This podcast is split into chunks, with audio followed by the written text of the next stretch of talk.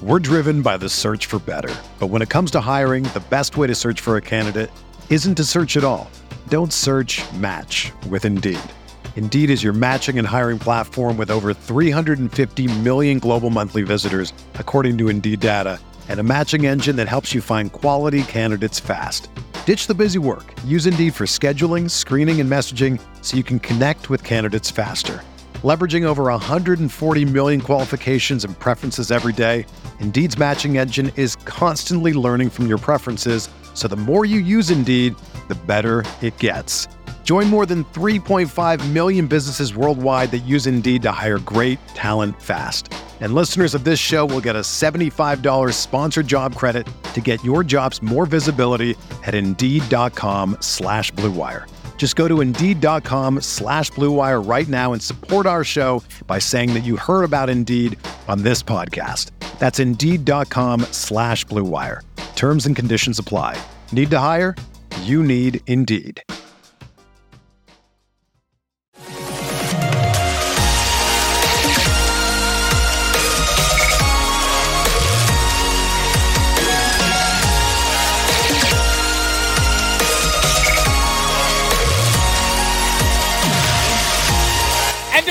Go, episode 639 of the Al Galdi podcast. It is Tuesday, August 22nd, 2023. The streak is over, and it was ended by the Commanders, our football team.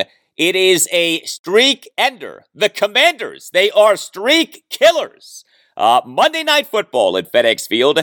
The Commanders defeated the Baltimore Ravens 29 28 to end the Ravens' NFL record 24 game preseason winning streak. At last, this dopey preseason winning streak is over. A ridiculously long and mostly meaningless streak now is over, and it was our team that did the deed. The Commanders now 2 0 in their three game 2023 preseason. Hello and welcome to this Tuesday installment of the Al Galdi podcast. You know, Maryland Governor Wes Moore was the commander's honorary captain on Monday night, even though uh, he is a Ravens fan. Uh, Wes Moore, a Ravens fan, but he wants the Commanders' next stadium to be in Maryland. Uh, I'm assuming that uh, Governor Moore did not go home happy, but whatever. Uh, this actually was an exciting preseason game, at least as much as a preseason game can be exciting. But beyond the final score, uh, there was a good bit from this game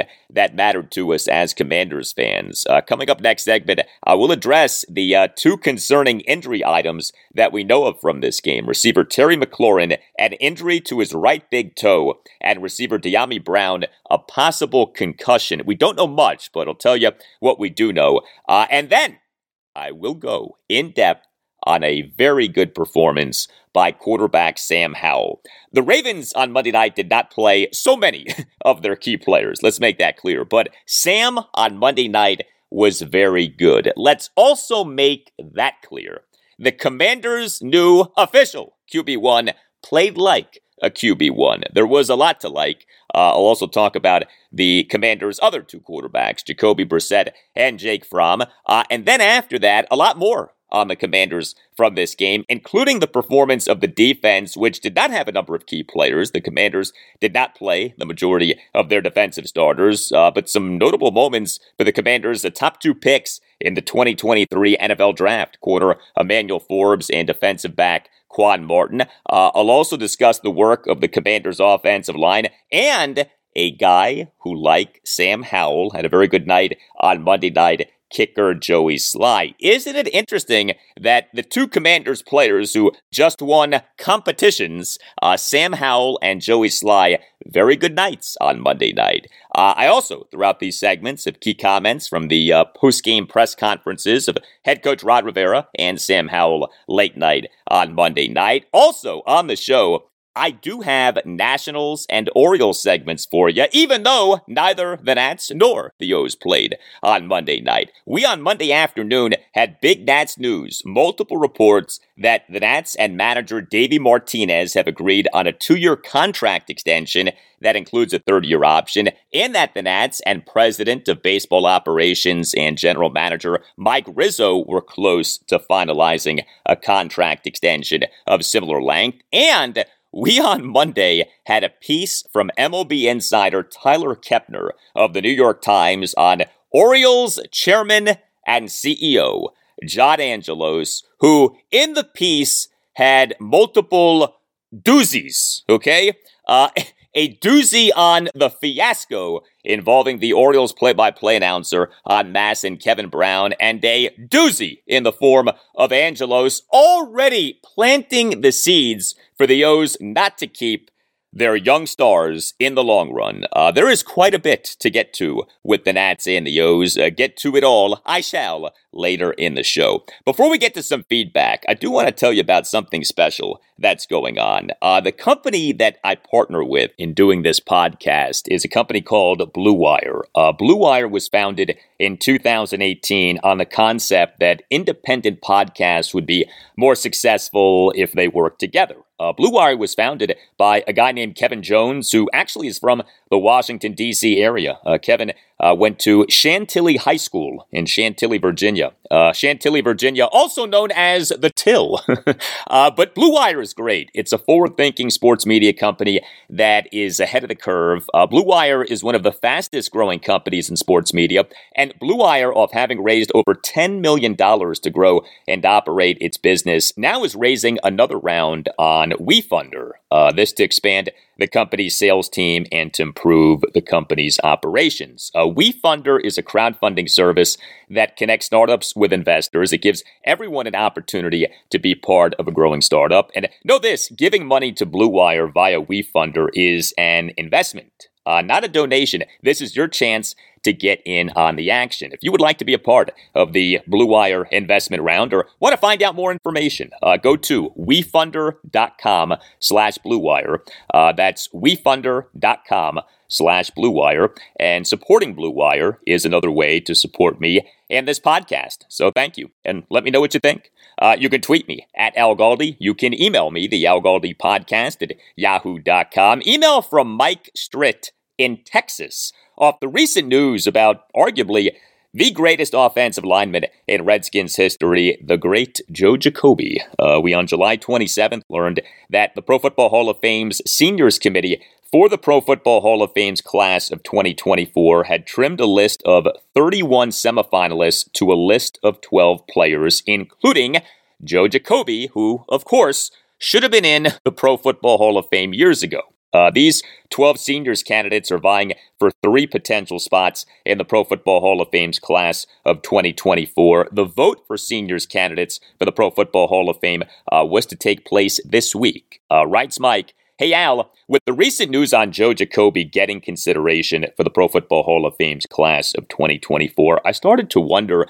who we should back after that injustice is remedied. As I am roughly the same age as you, I cannot think of anybody in recent memory deserving the honor minus one person, Tress Way.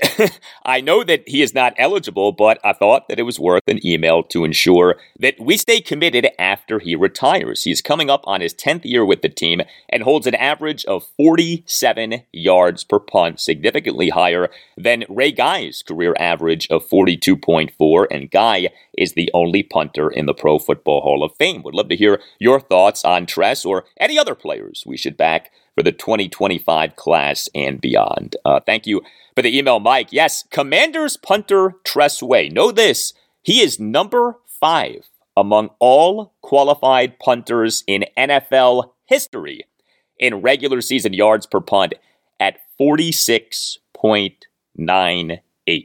Number five in NFL history. Uh, Tress Way has had an excellent career. The problem is that so few special team specialists make the Pro Football Hall of Fame. You have to be among the like immortals in terms of special team specialists to make the Pro Football Hall of Fame, but it may well be that Tress Way proves to be an immortal.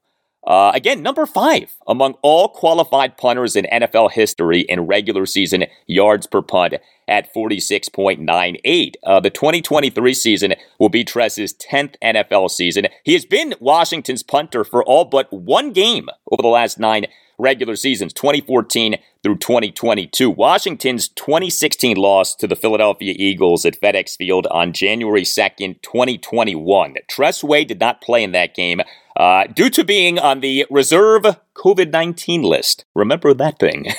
uh, so, when we put together a list of the devastation caused by COVID, Tress Way, finally missing a regular season game for Washington, is on that list. Uh, but he has been awesome for Washington. Uh, I would say that Joe Jacoby and Brian Mitchell are the two skins all time greats who should have gotten into the Pro Football Hall of Fame years ago. B. Mitch is one of the best return men in NFL history. He is number two in NFL history in regular season all purpose yardage. And there are a number of skins all time greats who are worthy of serious consideration for the Pro Football Hall of Fame. Uh, tight end Jerry Smith, receiver Gary Clark, edge defender Dexter Manley, just to name a few. And if ever there becomes a place for coordinators in the Pro Football Hall of Fame, then Richie Pettibone, the greatest defensive coordinator in Skins history, uh, is a very worthy candidate for the Hall. Uh, email from Robert Delaney on 2023 Commanders training camp practices that were open to fans. Uh, the last of those practices was this past Saturday morning, writes Robert.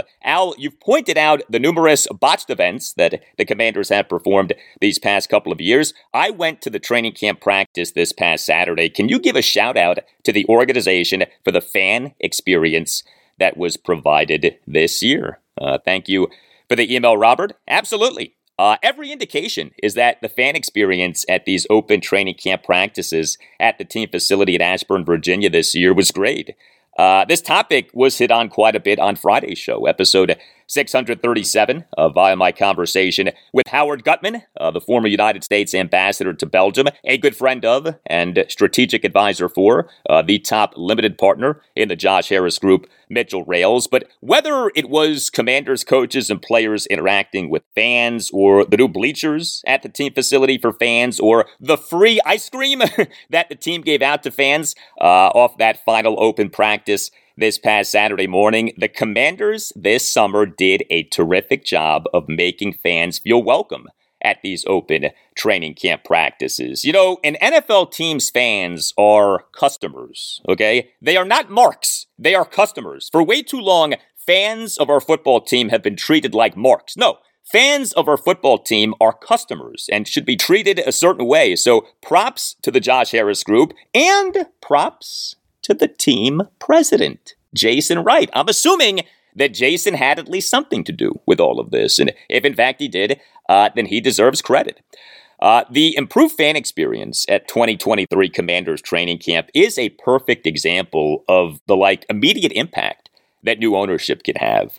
Uh, just like the immediate impact that BMC Insurance can have on what you are paying for home and auto insurance. You know, what's happening in the home and auto insurance markets right now is not good. Uh, we are routinely seeing 20% increases in home and auto insurance, even when the account is clean, meaning no accidents or violations on the auto insurance and no claims on the property insurance. And that's why you should get with BMC Insurance.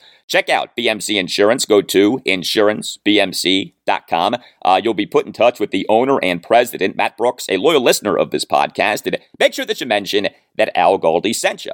BMC Insurance, it offers home insurance, auto insurance, and also small business insurance in Maryland, Virginia, Washington, D.C., and North Carolina. BMC Insurance is an independent insurance agency, meaning that it has many, as in dozens, of insurance carriers it works with to make sure that clients are always paying competitive rates. What's especially great about BMC Insurance is that it has relationships with its clients. BMC Insurance is a trusted advisor for your insurance needs. Uh, BMC Insurance continues to work with clients after sales. It has team members who actually shop clients' insurance every year when they renew. Uh, and BMC Insurance does this proactively so that you don't have to. BMC Insurance will save you time and money. And perhaps most telling, BMC Insurance's client retention rates historically are much higher than industry averages. You see, when people get BMC Insurance, they stay with BMC Insurance. Don't get gouged on your home and auto insurance. Check out BMC Insurance. Go to insurancebmc.com. Talk to my guy, Matt Brooks, and make sure that you mention that Al Galdi sent you. Uh, and BMC Insurance does offer small business insurance. So if you're looking for general liability, workers' comp, or commercial auto insurance, BMC Insurance can help. Visit insurancebmc.com. That's insurancebmc.com. And make sure that you mention that Al Galdi sent you.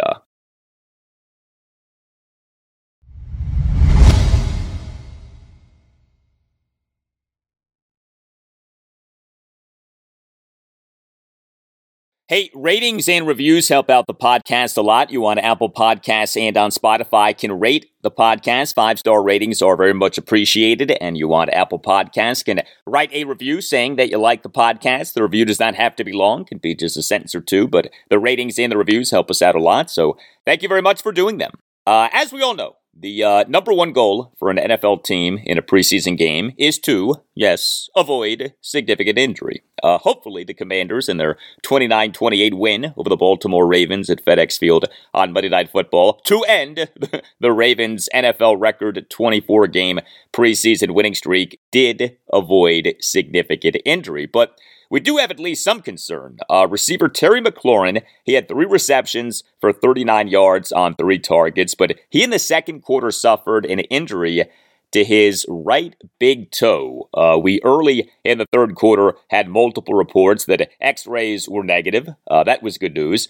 Head coach Ron Rivera, during his post game press conference late night on Monday night, referred to Terry's injury as, quote, day by day End quote. But that was essentially the extent of the update that uh, Ron gave us on Terry's toe injury. So we'll have to wait and see. Also on Monday night, receiver Dyami Brown, he had two receptions for 27 yards and a touchdown on six targets, but he in the third quarter was being evaluated for a concussion. Uh, he in the third quarter on an incompletion took a shot to the right side of his helmet. So we'll have to see with Dyami as well. Uh, the commander starting quarterback on Monday night was Sam Howell. Uh, he, of course, now officially is the commander's QB1 off the formal announcement from Ron Rivera at a pre practice press conference at commander's training camp this past Friday morning. Uh, Sam on Monday night played for the entire first half. He played a lot.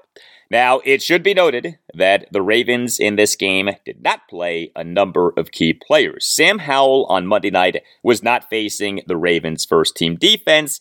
That has to be understood. That has to be factored into any evaluation of Sam. However, Sam in a game against the Ravens team playing backups did as he should have done. Played very well. Sam Howell on Monday night wasn't just okay.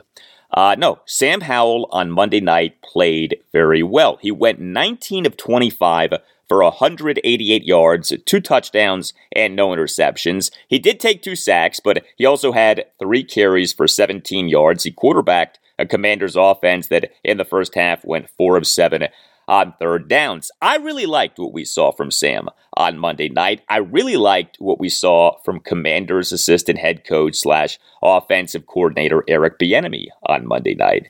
Uh, Bieniemy during Sam Howell's time in the game did a great job of emphasizing the pass. The Commanders in the first half ran 39 offensive plays.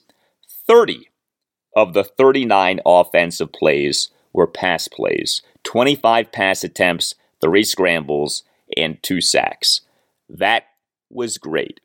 There was no need to see a bunch of runs by running backs Brian Robinson Jr. and Antonio Gibson on Monday night. The NFL is a passing league. Washington's passing offense has not been good since the 2017 season. Uh, the team's 2023 passing offense is a work in progress get it some work. And Bieniemy on Monday night did get the passing offense a lot of work.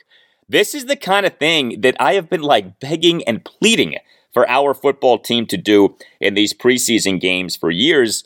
We haven't seen anything like this often. We did see this on Monday night. So bravo, Eric Bieniemy. Uh, Sam Howell was good on the Commanders' first offensive drive. Uh, this was a 15 play, 72 yard drive that resulted in kicker Joey Slye's first quarter 21 yard field goal. Sam on the drive, 5 of 6 for 53 yards, and he had two carries for 9 yards, and his lone incompletion was a throwaway. Uh, third snap of the drive. On a third and three for the Commanders at their 32, Sam had a three yard shotgun play action completion to Brian Robinson Jr. on the screen. Uh, the fifth snap of the drive was bad for Sam, second and two for the Commanders at their 43. Sam held onto the ball for too long in dodging pressure on what was just a four man rush and took a sack by interior defensive lineman Travis Jones for a 13 yard loss. Uh, Sam very much needed to get rid of the ball. He did not. Uh, but the very next snap, the sixth snap of the drive on a third and 15 for the Commanders at their 30, Sam had a 16 yard shotgun completion to tight end Cole Turner on a bullet of a throw. A terrific response from Sam to the negative play uh, that was the sack on the previous play. Eight snap of the drive, second and six at the 50. Sam, a 13 yard shotgun play action completion to Terry McLaurin, who was wide open over the middle. 10th snap of the drive, second and one for the Commanders at the Ravens 28. Sam, a six yard shotgun play action scramble for a first down. The 11th snap of the drive, first and 10 for the Commanders at the Ravens 22. Sam, a 13 yard under center play action completion to Terry McLaurin. The 14th snap of the drive on a third and goal at the six. Sam, a three yard shotgun scramble on which he ran up the A gap, bounced off two Ravens defenders, and stayed on his feet before being tackled. Uh, I didn't love Sam taking all of that contact, but I did like the toughness that Sam showed, and I was encouraged by his ability to take contact. Now, uh, I don't want him making any kind of a habit out of taking that contact, but the fact that he can do that, you know, he can take the licking and keep on ticking. Uh, there's something to be said for that. You know, he's not fragile. That seems to be the case here.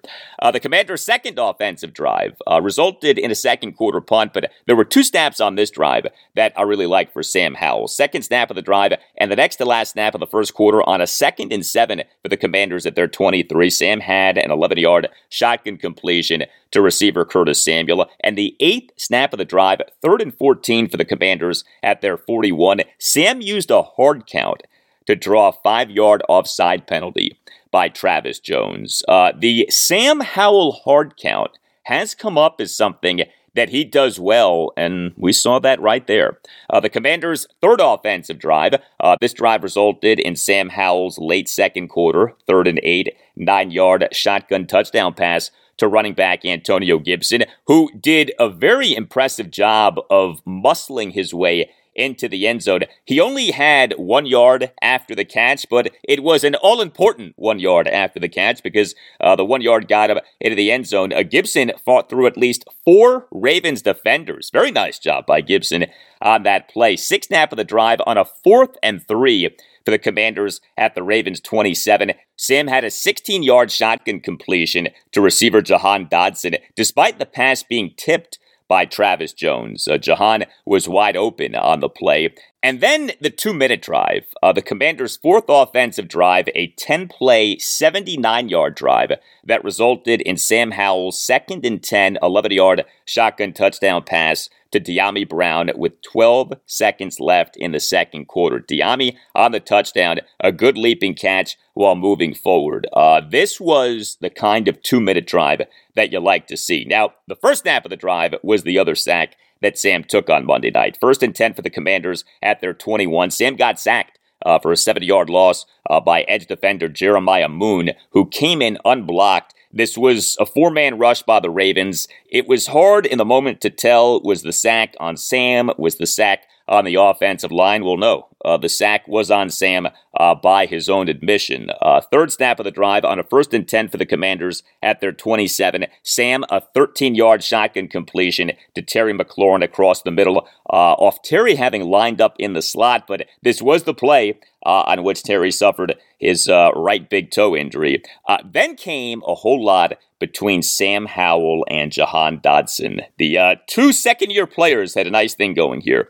Fifth snap of the drive on a first and 15 for the Commanders at their 35. Sam, a 16 yard shotgun completion to Jahan, who was wide open. Eighth snap of the drive, third and 10 for the Commanders at the Ravens 49. Sam, a 17 yard shotgun completion to Jahan. Ninth snap of the drive at two snaps before the touchdown. First and 10 for the Commanders at the Ravens 32. Sam, a 21 yard shotgun completion to Jahan on a broken play on which Sam backed into left tackle Cornelius Lucas, uh, but then Sam made the completion in running to his right. Uh, this was Ron Rivera during his post-game press conference late night on Monday night on Sam Howell, and then you'll hear multiple follow-up exchanges. I thought Sam did exactly what we were hoping him, um, expecting him to do. Uh, went out, executed, took control, um, took control of, uh, of, the offense, took control of the huddle, did a good job at the line of scrimmage. You know, there are a couple things I, I know that he does want to have back, but I thought he executed and, and handled the situation, circumstances the way he needed to. Was that two minute drill at the end of the half? Was that the good test for him? Absolutely. That was one of the things that we were hoping to get, um, you know, and, and finish it off that way. A lot of the time, a lot of time, the praise for Sam is his poise and just being very even keel. How do you see him bring that, particularly now being the starter in such a big game? Well, I, I thought he handled that extremely well. I, I, I did. You know, there, there's a lot of pressure, obviously, and, and we know how important the uh, quarterback position is in the league, and, and how important it is, you know, in this area. You know that we've been looking for one, and I think we have an opportunity to have a guy that, that has a chance to, to, to be a really good football player for us. Was there a sequence for him that kind of stood out for you? Um, gosh, I mean, there were a lot of good things that he did, a lot of uh, situations that he handled. You know, uh, a couple third and longs, he threw the ball really well, made good decisions on that, was able to move around, buy some time. Um, I thought he, um, you know, I thought he was he was really good in the two minute drill. Um, so there, there's a lot of things, a lot of positives, a lot of pluses. Yes, there are. Uh, I think about Sam Howell. He has had a solid training camp in which he rose to the occasion of the uh, two joint practices with the Ravens, and he now has had two very nice preseason games. Who the heck knows what's going to happen in the regular season, but I don't know how you don't feel better about Sam off these last three and a half weeks. Like, whatever you have thought about him, how do you not feel better now as compared to three and a half weeks ago? He, over these last three and a half weeks, has shown improvement and has done a good job. And maybe all of that ends up meaning nothing, okay? But for now, I don't know how you can be discouraged by what we're seeing from Sam Howell. Ron Rivera, during his post-game press conference late night on Monday night, on if Sam Howell doing well on the stage that is Monday Night Football, albeit preseason Monday Night Football, does anything for Sam's confidence. Oh, I believe so. You know, and let's don't forget what, what he did last year. You know, I, I thought how he handled the stage last year against Dallas was one of the reasons, you know, we, we feel confident in who he is. Um, you know, and then we saw him perform today. We saw him perform last week. Um, you know, there, there's a lot of reasons to, to, be optimistic, but again, we still got a long way to go. We got a lot of things to learn and grow and develop. I think Eric and what the offensive staff is, is doing on that side of the ball has been really terrific. It's exciting. It really is. Um, and I think it's infectious because I, I, do think it impacts our uh, our defensive players as well. More on the Commanders' defense next segment. Uh, here was Sam Howell uh, during his post-game press conference late night on Monday night. I think the main thing was just a lot of fun, um, and it was a good team win. You know, I think we're we're really starting to become a team, um, and there, there was a lot of good things out there tonight. It was a lot of fun to be a part of. I just think offensively, I think we we did some good things, put some good drives together. Obviously, there's some stuff to clean up, um, some sacks. Both, I think, I don't know how many sacks we had, maybe two, I think, and they were both my fault. So I got to got to do a better job with that stuff. Uh, we'll clean it up, but we made some plays. You know, a lot of guys made some plays, and we got good work out of two-minute drill, um, which was successful for us. There's a lot of good that came out of tonight. On that, the sacks. I mean, first of all, just a matter. Did you see someone you something, or what? What happened there? Yeah, it was just early in the game. I just needed, I just, I just needed to relax, um, and I was kind of just trying to make a play and trying to do too much. Um, but especially in that position early in the game, just be smart, um, get the ball out of my hands, and don't don't take a big loss like that.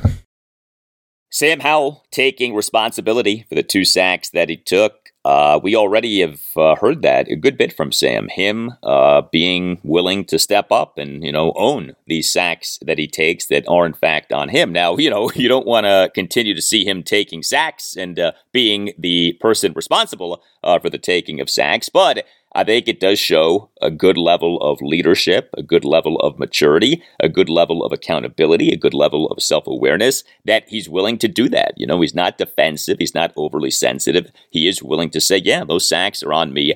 I do need to be better.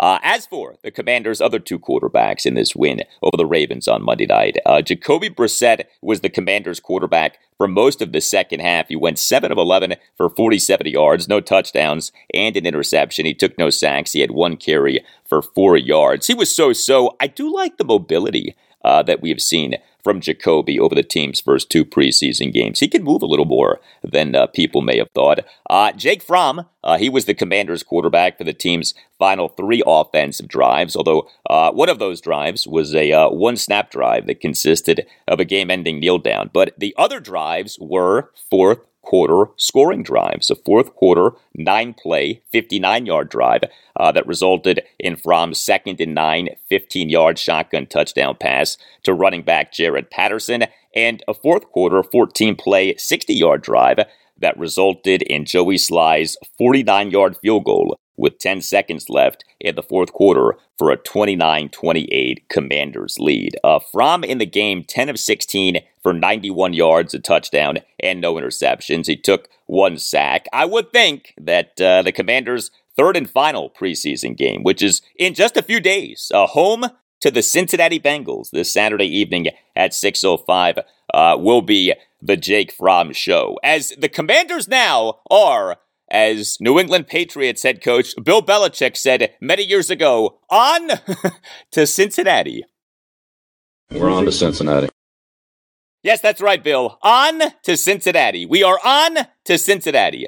Uh, but I would think that we can plan on Saturday evening being the uh, Jake Fromm show. Well, if you have a big event that you are planning uh, and you want that event to go well, Know that Catering by Uptown can handle your needs. Catering by Uptown is the DMV's number one catering service.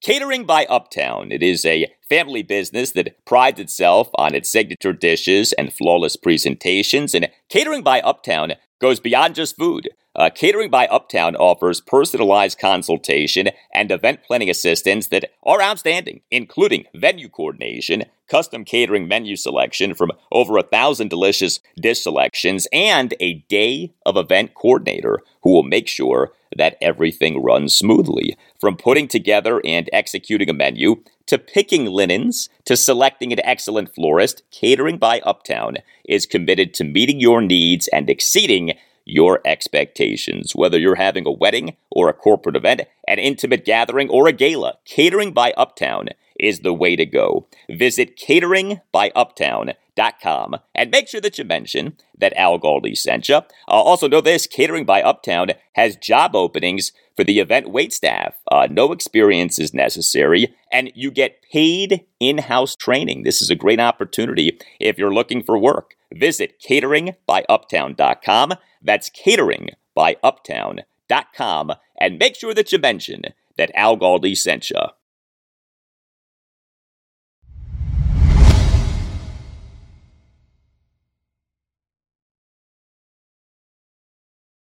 Well, more now from the Commanders improving to 2 and 0 in the 2023 preseason with a 29 28 win over the Baltimore Ravens at FedEx Field on Monday Night Football to end the Ravens' NFL record 24 game preseason winning streak. Uh, the Ravens in the game did not play a number of significant players. The Commanders in the game did not play a number of key defensive players. Uh, those players were Interior defensive linemen Jonathan Allen, Daron Payne, and Phidarian Mathis. Edge defenders Montez Sweat and Chase Young. Corners Benjamin St-Juste, Kendall Fuller, and Danny Johnson. And safeties Kamren Curl and Darrick Forrest. All of those guys did not play on Monday night. Uh, some did not play due to injury. Others did not play due to just not playing. But the Commanders on Monday night did not play the majority of their defensive starters, and I was totally fine with that. Uh, the Commanders' defense is a set entity. Uh, year four with Jack Del Rio as defensive coordinator, a number of returning players. How good the Commanders' defense will be in the 2023 regular season does not hinge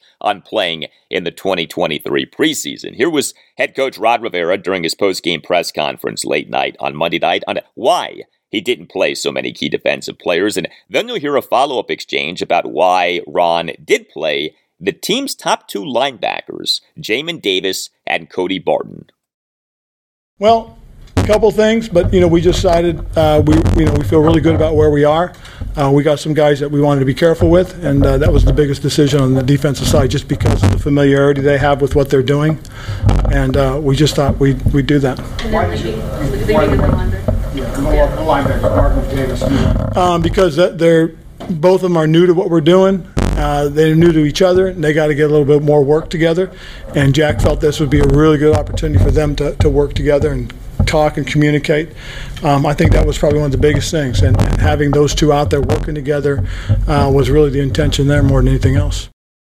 Well, the Ravens on Monday night did not play either of their top two quarterbacks. Uh, no Lamar Jackson, no Tyler Huntley, although Huntley was dealing with a hamstring injury. The Ravens starting quarterback in the game was Josh Johnson, who, of course, played for the Redskins in the 2018 season. Now, the Commanders in this game did give some stuff up. Uh, the Ravens for the game averaged 6.82 yards per play. The Ravens' first offensive drive was a bad one for the Commanders' uh, first two picks in the 2023 NFL draft. Uh, this was the opening drive of the game, was a six-play, 75-yard drive that resulted in Josh Johnson's first quarter, first and 10, 26-yard under center play action touchdown pass to receiver Zay Flowers, who made the Commanders' 2023 second round pick defensive back Quan Martin miss rather badly on an attempted tackle as uh, Flowers generated 23 yards after the catch. Well, the third snap of that drive, uh, the Commanders' 2023 first round pick corner Emmanuel Forbes uh, had a missed tackle on Zay Flowers on a second and 10. 11 yard reception. Uh, however, both Forbes and Martin made plays later in the game. The Ravens' second offensive drive resulted in a first quarter three and out. The third snap of that drive, third and one for the Ravens at their 34. Emmanuel Forbes, a great solo tackle on running back Melvin Gordon on a shotgun toss run for no gain. So much for the lack of mass for Manny Forbes being a concern. Very nice play right there. And the Ravens' third offensive drive, uh, this drive happened in the second quarter, the 10th snap of that drive. On a second and three for the Ravens at the Commanders 21, Quan Martin made an end zone interception. Uh, this came on a shotgun pass by Josh Johnson, intended for receiver James Proche II, as Quan snatched the ball off it having gone off Proche, and then Quan generated a 59 yard return. Now, Quan on the play did get beat by Proche, but the pass by Johnson was underthrown uh, due to a quarterback hit by defensive lineman Benning Potoa'e. So the Commanders' defense was getting contributions from all kinds of people. Uh, on Monday night. Uh, something else with the Commanders' secondary on Monday night. The Ravens' fourth offensive drive, a rough drive for corner Rachad Wildgoose, who is a talented guy who, in theory, hopefully anyway, uh, will be providing some nice depth for the Commanders at corner this coming season. But on this drive, which happened late in the second quarter, second snap of the drive, first and 10 for the Ravens at the Commanders 42, Wildgoose committed a 35 yard defensive pass interference penalty in covering receiver Tylan Wallace. And then on the very next snap, the third snap of the drive, Wildgoose got beat by Wallace on Josh Johnson's first and goal 70 yard shotgun touchdown pass to Wallace on a back shoulder fade. Rachad Wildgoose did not have a very good game uh, on Monday night. Edge defender Andre Jones Jr., however, uh, he on Monday night made another impact play. Uh, the Commanders took Jones in the seventh round of the 2023 NFL Draft out of Louisiana. His stock has been soaring, and Jones on the second snap of the fourth quarter on a first and goal at the three, teamed with edge defender KJ Henry to tackle running back Owen Wright for a five yard loss on a shotgun handoff run. Uh, all Andre Jones has been doing, seemingly, is make plays. Uh, speaking, though, of runs by running backs, Chris Rodriguez Jr., who the Commanders took out of Kentucky in the sixth round of the 2023 NFL Draft. Uh, he on Monday night was the Commanders' leading rusher, uh, five carries for 31 yards. He overall looked good, uh, as he did in the team's preseason opening win at the Cleveland Browns on August 11th. But Rodriguez, in this win over the Ravens, did have a lost fumble. Uh, Rodriguez had a lost fumble late in the third quarter. He, on a first and 10 for the Commanders at their 29, had a lost fumble on a five yard I formation handoff run up the middle. Uh, the ball came out of Rodriguez being swarmed by multiple Ravens defenders in generating yardage after contact. Chris Rodriguez Jr. is a physical between the tackles runner. That physicality, of course, can be great, right? Can punish defenses, but that physicality also can result in a bunch of contact that can cause a fumble. And that's what we had uh, that play. Uh, as for the Commanders' offensive line, left tackle Charles Leno Jr. did not play on Monday night. Uh, the Commanders' starting offensive line was Cornelius Lucas at left tackle, Saahdiq Charles at left guard, Nick Gates at center, Samuel Cosmi at right guard, Andrew Wylie at right tackle. The first team offensive line largely did play well, but again, the Ravens in this game did not play a number of key players. Here was Ron Rivera during his post-game press conference late night on Monday night on the performance of the first team offensive line. I thought they were solid. They were stout. Um, you know, it's interesting. I was talking to Sam, and we were talking about you know how things went. And first thing he told me, he said those two sacks were on me, coach. He, he said I, I got to make a quicker decision. I got to get rid of the ball better. So you know he, he understands just you know what needs to be done. But I thought the offensive line handled it pretty well. Um, I think you know they're still growing, they're still working together, and I think they're going to get better. The Commanders on Monday night had five accepted penalties for 58 yards. Uh, some of those penalties were on the offensive line. The Commanders' second offensive drive resulted in a second quarter punt. The fifth snap of that drive, the second snap of the second quarter, we had two penalties by the offensive line, although only uh, one of the penalties was accepted. Saahdiq Charles had a 10 yard holding penalty that was accepted, and Nick Gates had an ineligible downfield pass penalty uh, that was declined. Also, with Gates on Monday night was him and Ravens corner Corey Mayfield Jr. getting into it. Uh, they had offsetting unnecessary roughness penalties on quarterback Sam Howell's late second quarter, third and eight, nine yard shotgun touchdown pass to running back Antonio Gibson. As Gates, late in the play, came diving in and decked Mayfield. Gates is a maniac, man. Uh, we have seen that in some of these training camp practices, and uh, we saw that in that instance on Monday night. Commander special teams on Monday night. Joey Slye, jacked up Joey. Uh, of having won the Commanders kicker competition with Michael Badgley. A great night on Monday night. Slye went 3 of 3 on field goals and 2 of 2 on extra points. Slye connected on a 21 yard field goal in the first quarter. Slye connected on a 49 yard field goal in the third quarter despite a terrible snap by long snapper Camaron Cheeseman, whose snap resulted in the football rolling on the grass toward punter slash holder Tress Way. Uh, Camaron Cheeseman, the Cheeseman, uh, he has been working on a new snapping technique. The results in training camp have been very mixed. And uh, what happened on this play on Monday night was awful. Uh, but Joey Slye, to his credit, did make the kick. Also, credit Tress Way for getting down a proper hold. Uh, but the uh, operation, as Ron Rivera would call it, uh, not ideal uh, on that field goal. and then Slye connected on a 49 yard field goal with 10 seconds left in the fourth quarter for a 29 28 Commanders lead. A clutch kick or at least as clutch as a kick can be in the NFL preseason from Joey Slye. Ron Rivera during his post-game press conference late night on Monday night on Joey Slye. Well, you know, Joey's had a really good camp this year. He really has. He had a tremendous camp, and and and it kind of, you know, expedited the, the decision as far as you know letting letting Mike go. You know, he, he did a great job for us, but Joey was having such a good camp and was building such good confidence out there. You know, this is this is a big deal for us.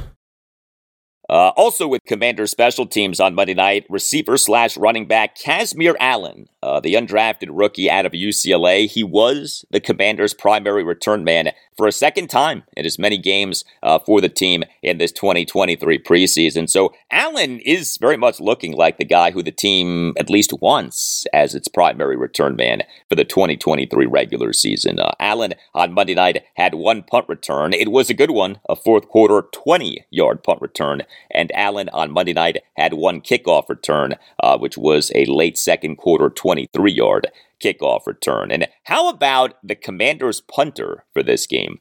Uh, Tress Way was not the team's punter for this game. He has been dealing with lower back tightness, seems to be doing better, but the Commanders did not want to risk him aggravating the back in this game. And so the team on Sunday morning announced the signing of unrestricted free agent punter Michael Palardy. He is a veteran NFL punter. Uh, Palardy on Monday night, two punts, a second quarter 53 yard punt that was downed at the Ravens 2 and an early third quarter 51 yard punt that was downed at the Ravens 15. Nice job, Michael Palardy. Uh, hey, being a fan of Washington, D.C. area teams is uh, stressful enough. Buying tickets to games for our teams should not be stressful. And when it comes to buying tickets for sports, music, comedy, and theater, the way to go is with the Game Time Yes, the Game Time app. Game Time offers great deals on last minute tickets and has a best price guarantee, so you no longer have to worry if you're truly going about getting tickets in the best possible way. Uh, the game time guarantee means that you'll always get the best price, and if you find tickets in the same section and row for less, Game Time will credit you 110% of the difference. What's also great about Game Time is how easy it makes searching for tickets. You can search by team, venue, or artist. I was just on Game Time looking at tickets for Commanders games this coming season. A lot of good deals, and the seating chart next to the listed tickets made figuring out what exactly I'd be getting easy.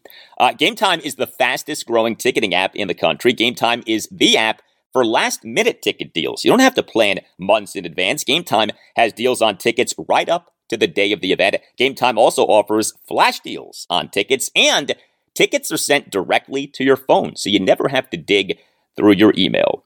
Get the tickets without the stress with Game Time, which is offering a special deal for listeners of the Al Galdi podcast. Here's what you do download the Game Time app, create an account, and use this promo code Al Galdi. You use that promo code Al Galdi, you get $20 off your first purchase. Uh, terms do apply, but download the Game Time app, create that account, and use the promo code ALGALDI for $20 off your first purchase. What time is it? It's game time.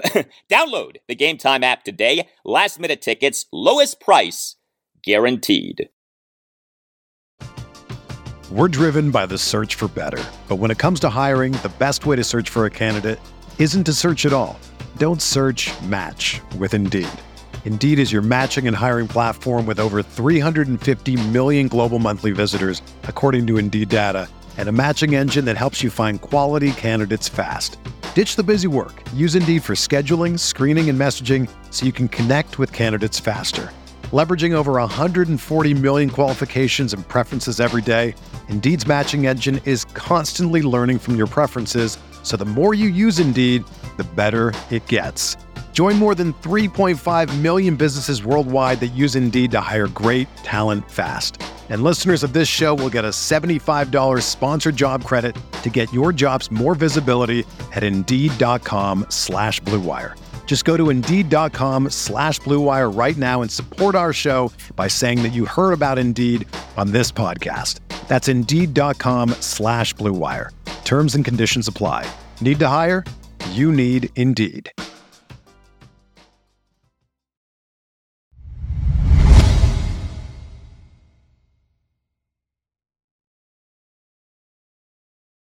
So, as best as we can tell, the Nationals remain for sale. Uh, it was on April 11th, 2022, that we learned that the Lerners had begun exploring selling some or all of the Nats. Uh, well, here we are now, deep into August 2023, and the Lerner family still owns the Nats. Uh, every indication is that the MASN dispute has played a big time role in holding up the sale of the Nats, although the Lerner's penchant for, uh, shall we say, driving a hard bargain uh, also would seem to be in play. Monumental Sports and Entertainment founder and CEO Ted Leonsis, he reportedly wants to buy the Nats. Uh, the Washington Post this past April 19th reported that, quote, Ted Leonsis offered more than $2 billion to buy the Washington Nationals from the Lerner family late last year, end quote. And yet, a sale of the team has not happened. And if you're wondering about how appropriate an offer of more than $2 billion for the Nats is, uh, well, Forbes in each of the last two Marches, uh, March 2022 and March 2023, valued the Nats as being worth $2 billion. But this ownership uncertainty with the Nats has made for an odd last 16 months. The team has been rebuilding with extreme uncertainty. Uh, part of that uncertainty has been the statuses of president of baseball operations and general manager Mike Rizzo and manager Davey Martinez. Each guy is, or at least had been, in a contract season this season. Uh, the Nats, on July 2nd, 2022, announced that they had exercised the 2023 contract options on Mike Rizzo and Davey Martinez. We did not know where we were headed with these guys beyond this season, but now we essentially do know. Uh, Monday afternoon, multiple reports that the Nats and Davey Martinez have agreed on a two year contract extension that includes a third year option, and that the Nats and Mike Rizzo were close to finalizing a contract extension of similar length. So while there may still be uh, ownership uncertainty with the Nats, the baseball operations uncertainty is being put to rest, at least for the most part. Uh, the Nats hired Mike Rizzo in July 2006, promoted him to interim general manager in March 2009, and removed that interim tag from his GM title in August 2009. Mike Rizzo has been running Nats baseball operations for more than 14 years. Uh, the Nats hired Davey Martinez as their manager in October 2017. This season is his sixth season as Nats manager. He is by far the longest tenured manager for the franchise since it moved to Washington, D.C. in the 2004 2005 offseason. But you know, you think about this Nats rebuild. This is such an odd rebuild because basically nobody has gotten fired.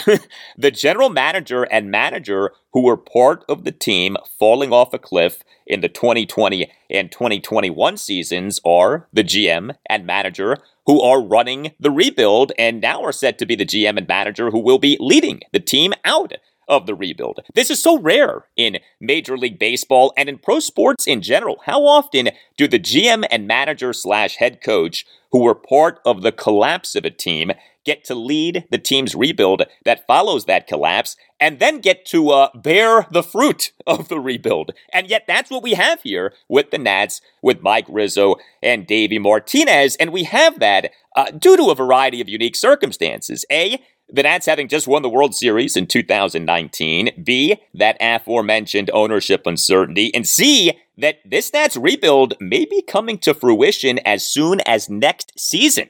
Uh, the Nats are 19 and 10 over their last 29 games. The Nats have exceeded by two wins the team's win total for all of the 2022 regular season and still have 37 games left in this 2023 regular season. The Nats per MLB pipeline have the number eight farm system in baseball and have two of the top seven prospects in baseball and outfielder Dylan Crews, who is the number four prospect in baseball, and outfielder James Wood, who is the number seven prospect in baseball. The Nats rebuild is working. Now, there still is a lot to be determined, including whether the things that got the Nats in this position to have to rebuild in the first place, bad drafting and bad player development, have been fixed. But if you're a Nats fan, I don't know how you right now don't feel a lot better about the team as compared to just a few months ago. And now, it looks like Mike Rizzo and Davey Martinez will be sticking around.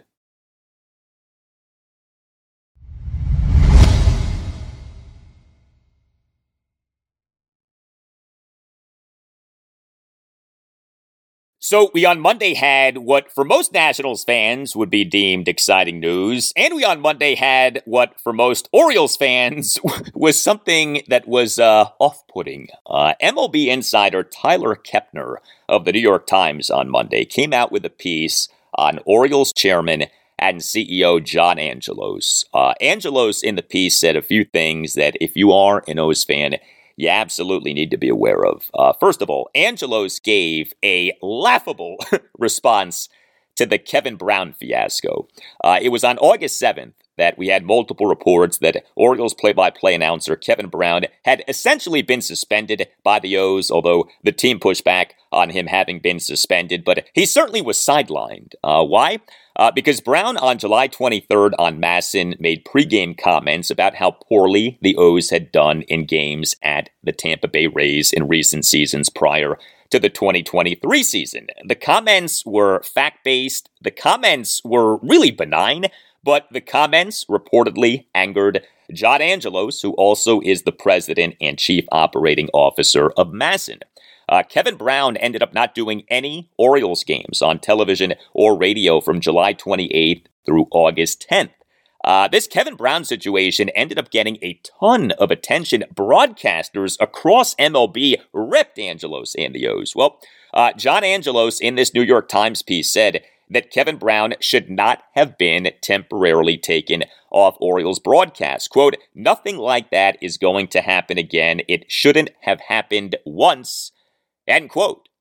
Angelos also said that the team was reviewing the process that resulted in Brown being taken off the air. uh, wait a second, John. Wait a second, Johnny boy. Uh, you are the team, and you are the network. You own and run both the Orioles and MASN. Reviewing the process that resulted in Brown being taken off the air, you were that process. Cuckoo, cuckoo. Yeah, and know this about the Kevin Brown fiasco. It was part of a larger pattern with John Angelos. A longtime Orioles insider Dan Connolly in a piece for Sportsnaut.com that came out on August 8th just hammered John Angelos. Uh, Dan wrote the following quote Angelos directly and through a few members of his senior leadership team have stressed to employees that negatives and even some positives about this franchise in the past decade or so should be eliminated from on air discussion. Just act as if the recent past didn't exist. Seriously. Want examples? For several years, Orioles broadcasters at times were told not to mention names of former club greats who had left the team. They were not allowed to discuss Manny Machado, Buck Showalter, Brady Anderson, or Adam Jones, among others. The point was to keep focus on the present club. According to multiple sources, ownership was so adamant about that policy that in 2020, MASN broadcasters were told not to mention how the team acquired starting pitchers Dean Kremer and Bruce Zimmermann since they were returns in the 2018 fire sale that signaled the Orioles' full rebuild. MASN didn't want to call additional attention to the fact they had traded Machado to the Los Angeles Dodgers and Kevin Gausman and others to the Atlanta Braves. Just have the fans think that they parachuted down to the Camden Yards mound. End quote. Uh, how about all of that? John Angelos, at least according to what Dan Connolly wrote, wants state run television, okay? This is like a North Korea situation. Uh, also, in this New York Times piece, was John Angelos whining about paying the Orioles' young stars beyond their seasons of team control. The O's, of course, have this great nucleus of young stars like catcher Adley Rutschman and infielder Gunnar Henderson and starting pitcher Kyle Bradish and on and on I could go. I mean, the number one prospect in baseball per MLB pipeline is Orioles shortstop slash second baseman Jackson Holliday. Well, John Angelos in this New York Times piece poured a bucket of cold water on everything. I mean, here we have the O's for the 2023 regular season, an American League best 77 and 47 with this super exciting nucleus of young players. But said Angelos, quote, the hardest thing to do in sports is be a small market team in baseball and be competitive because everything is stacked against you. Everything. End quote. Uh, Tyler Kepner in the piece then wrote of Angelos, quote, and he conceded that it might not be feasible for his popular young core to be career Orioles like Brooks Robinson, Jim Palmer, and Cal Ripken Jr., end quote. And then came this from Angelos regarding the means by which the O's could re sign their young star players. Quote, We're going to have to raise the prices here dramatically. End quote. yeah, John Angelo said that. We're going to have to raise the prices here dramatically. What a buzzkill. Okay? What a killjoy. Even if he does have to raise prices, okay? I'm not against capitalism. I'm not against John Angelos uh, trying to make a buck, although he already has a few bucks. But geez, you have to put that out there like that. I mean, again, the team is 30 games above 500. The team has the best record in the American League. Can we just enjoy that for now instead of having to be hit hard with, well, I don't know if I can re sign these guys long term, well, you know, I'm going to have to jack up ticket prices. Like, give me a break, man. the discrepancy right now between how the O's fan feels about the team's baseball operations and how the O's fan feels about the team's ownership is a uh, Grand Canyon size gap. There is so much reason for optimism and good feeling with Orioles baseball operations. The team and executive vice president and general manager Mike Elias is being led by someone who is smart and forward thinking and who in his time with the O's has done so many good things. The O's right now have the best record in the American League for the 2023 regular season and have the number one farm system in baseball per MLB pipeline. Think about that. But the team's ownership remains a problem, a big problem. You know, the team still does not have a lease for Oriole Park at Camden Yards beyond this season. The Orioles' current lease for Oriole Park at Camden Yards expires at the end of this year. John Angelos in February told reporters that he hoped to have a new lease done by the All Star break. Uh, well, that has come and gone. Uh, now, MLB Commissioner Rob Manfred, on the day of the 2023 MLB All Star game, did tell reporters that he had, quote, every confidence, end quote, in a resolution on the lease issue. And Manfred said that the O's will, quote, stay in Baltimore.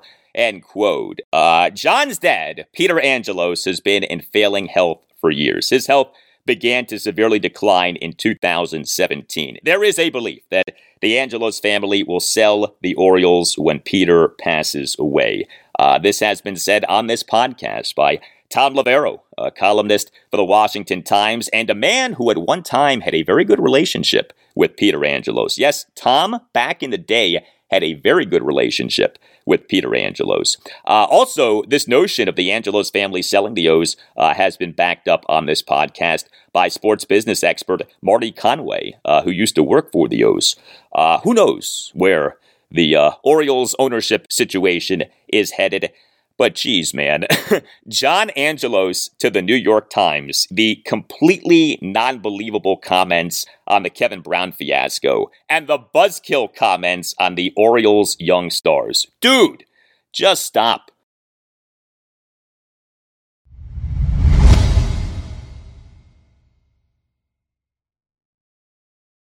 And that will do it for you and me for now. Get the feedback coming. You can tweet me at Al Galdi. You can email me, the Al Galdi podcast at yahoo.com. Wednesday show, episode 640, will include a lot for you on the Commanders. Also talk Nationals and Orioles, and that's on Tuesday night at 7.05 of game one of a three-game series at the New York Yankees. The O's on Tuesday night at 7.05 of game one of a three-game series against the Toronto Blue Jays at Oriole Park at Camden Yards. Have a great rest of your Tuesday, and I'll talk to you on Wednesday.